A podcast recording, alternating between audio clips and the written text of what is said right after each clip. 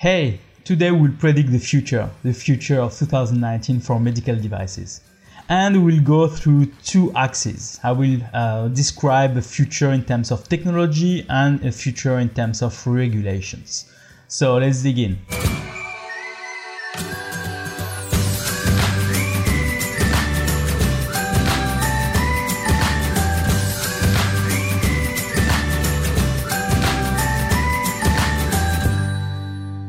Hello, my name is Monir El from easymedicaldevice.com.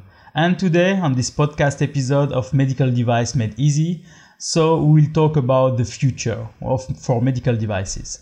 What kind of future are we talking about? Uh, there is the future in terms of technology. I will uh, show you exactly what kind of technologies are popping up or are continuing to uh, to improve, and also which regulations uh, will change or predict to change for for the near future. So let's go on now.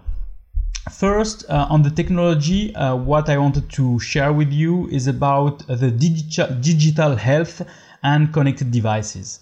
Um, so as you may know, we have a lot of devices that are now used uh, to predict maybe some of our health.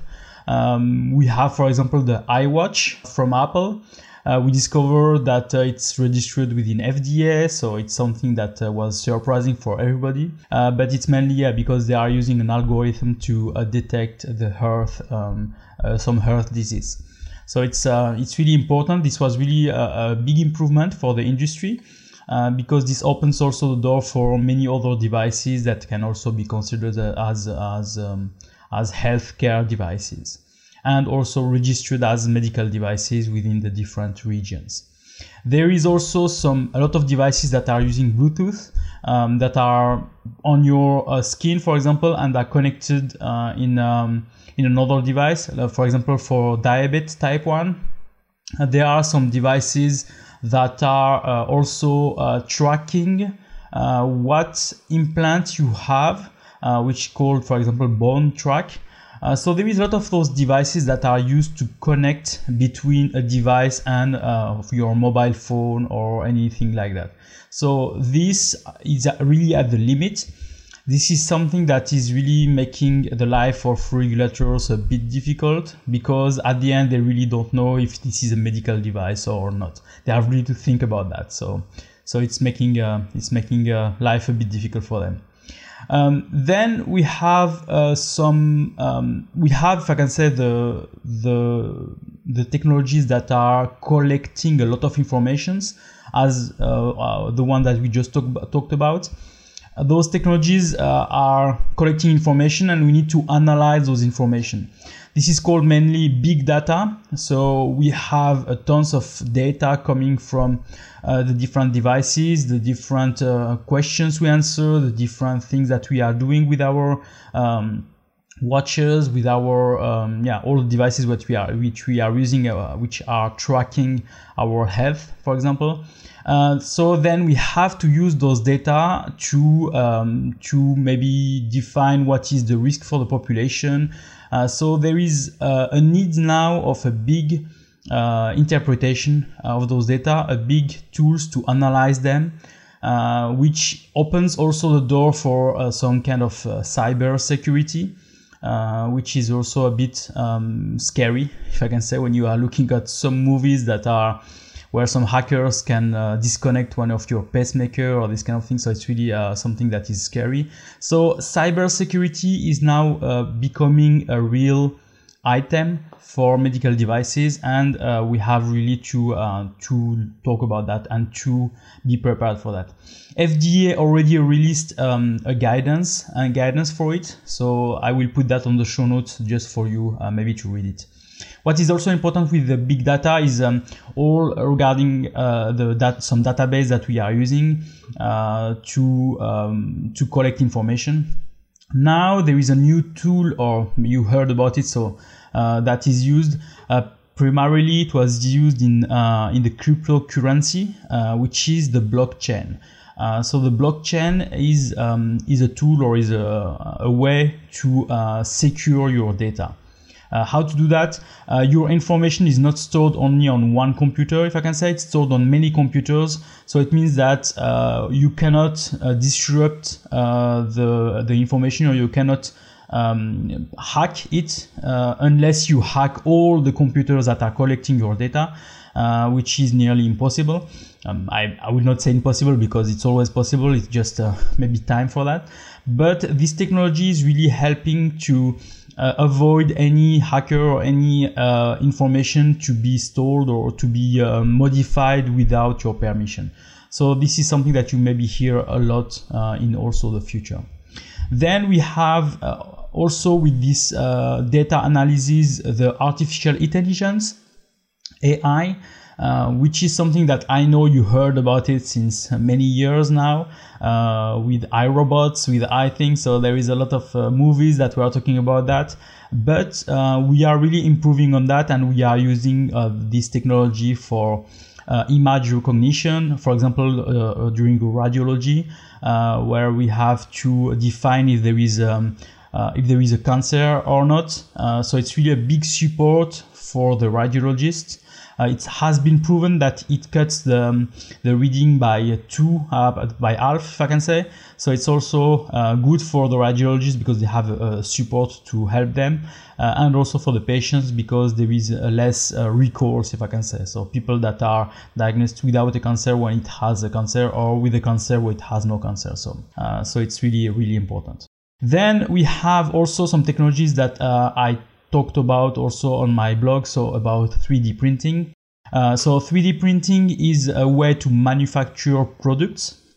Uh, this way is made through additive manufacturing. So when I'm saying additive manufacturing, it's the same as 3D printing. So additive manufacturing is by addition of layers. So instead of uh, taking a bar and removing some materials, we are taking some powder or some raw material and we are creating and adding some layers. So it's mainly why we are calling it additive manufacturing. Uh, so this technology is really, really important uh, to create some kind of custom devices but uh, have to be clear on that uh, it's still not considered as a custom made device. I mean it, it was considered as custom made device with the medical device directive in Europe, but uh, now with the new medical device uh, regulation, it's not considered as a custom made device because it's still mass production. So I will just um, link also my article on 3D printing so you can understand uh, why a 3D printing product is not a, a custom made device.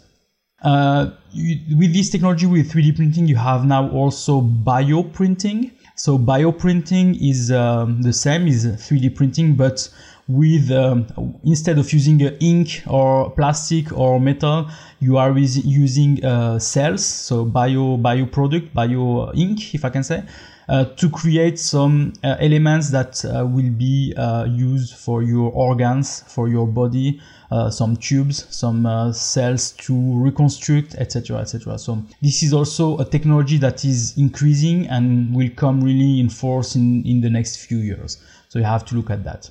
Uh, we have also the telehealth uh, or home care. So what is um, what is also improving is the fact that we are trying to not um, how to say to not uh, cure or heal people in the hospitals. We are trying to do the emergency things in the hospitals and then we are asking them to go home and we are using some uh, home care uh, devices, uh, telehealth devices uh, to uh, follow the patients because it, it costs less and also because some people also like to be at home and not to be at hospital for for recovering. So this is really really important. Uh, so telehealth is also something that uh, should be secured. Uh, cyber security is important because we can then um, uh, store the data that are transmitted from a patient to uh, to um, a doctor. you have this all still this cyber security information to to have with this telehealth. Okay, I think for, for the technologies, it was um, it was the part that I think will be really growing why I'm saying that is may, may, because yeah, mainly uh, what I'm talking about usually is about regulation. So I'm talking about innovation because I think for regulators or people that are uh, following the regulation, they also need to know what is coming as new technologies because it will become more and more difficult to think um, old school, if I can say, with the old mindset uh, when you have new technologies coming. You still have to uh, improve the regulations so that it uh, can also link to those technologies. Uh, so for that, you should also learn what are those technologies, where they are coming from, what it is exactly, what is the risk for it, so you can really do your best job, a good job, if I can say, when you have to uh, to define if this is a medical device or not, uh, if there is a big risk or not, etc., etc. Okay, now we are going on the regulatory part. So for the regulatory changes uh, for 2019 and 2020, and we can say until 2025, if I can say, because really uh, there is a lot of things coming for the for the next few years. Uh, first, uh, we have uh, all. I mean, there was uh, some documentaries that were coming in force that were also. putting a spot on the regulations. So, for example, the bleeding edge that was um, issued by Netflix. Uh, so which was talking about the weaknesses of the um, regulation in uh, in the USA, so FDA, and we have the implant files. Uh, which was um, issued by a consortium of uh, journalists and talking about specifically the European Union um, medical devices regulation. Uh, specifically about the MDD because it's still the one that is in place, but not so much about the MDR. Then we have, uh, as we have these things coming, it's important for the countries to also uh, update their regulation, and it's what they are doing anyway. They didn't wait for all those documentaries to come to uh, to start the update, so, it's what we will highlight uh, highlight today. One of the first things that I want to mention is about MDSAP. So MDSAP, which is the medical device single audit program, yeah, there is some countries that started now to have it as mandatory. Uh, since January January 1st, 2019, uh, any companies that are selling products to Canada should be MDSAP certified or have a proof that they have um, initiated their certification for MDSAP. So this is really, really important. So if you are selling your products to Canada, don't uh, forget uh, to uh, to have that in mind. Or if you have a plan to sell your products to Canada in future, this is really really important. And what is linked to MDSAP is the ISO 13485 um, version 2016. We have currently a transition to it uh, until March 2016, uh, 2019, sorry, uh, because it was issued in 2016 with a transition of three years. Uh, then uh, you have to tra- to finalize your transition until March 2019. And it's important because this uh, ISO 13485 version 2016 is also included in the in the MDSAP uh, program. So if you are following MDSAP anyway, you have to uh, have the the version ISO 13485 2016 on your on your quality management system.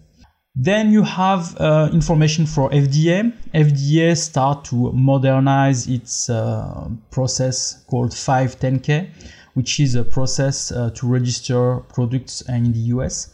Uh, as I said, it was also uh, something that was noticed on the um, highlighted on the bleeding edge uh, documentary.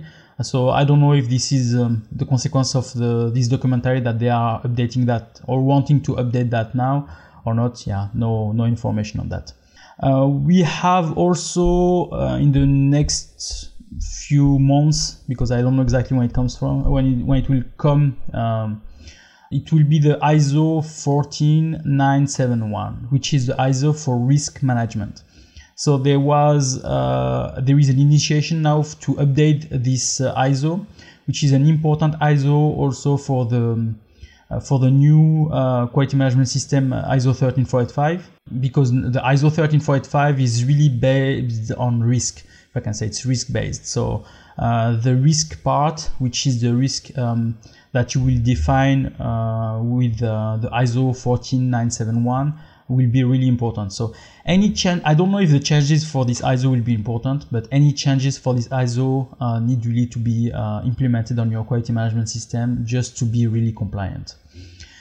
Then we have a big question mark. The big question mark is on the Brexit.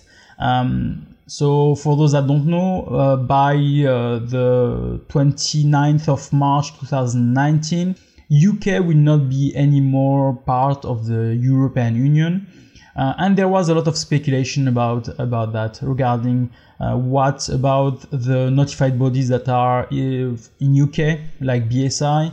What about all the products that are sold in UK, like medical devices that are already sold in UK? What to do with all this? So it was really a big question. Will it be the same? Will there be changes? Will, will it be forbidden to sell to UK when we have a CE mark, etc., etc.?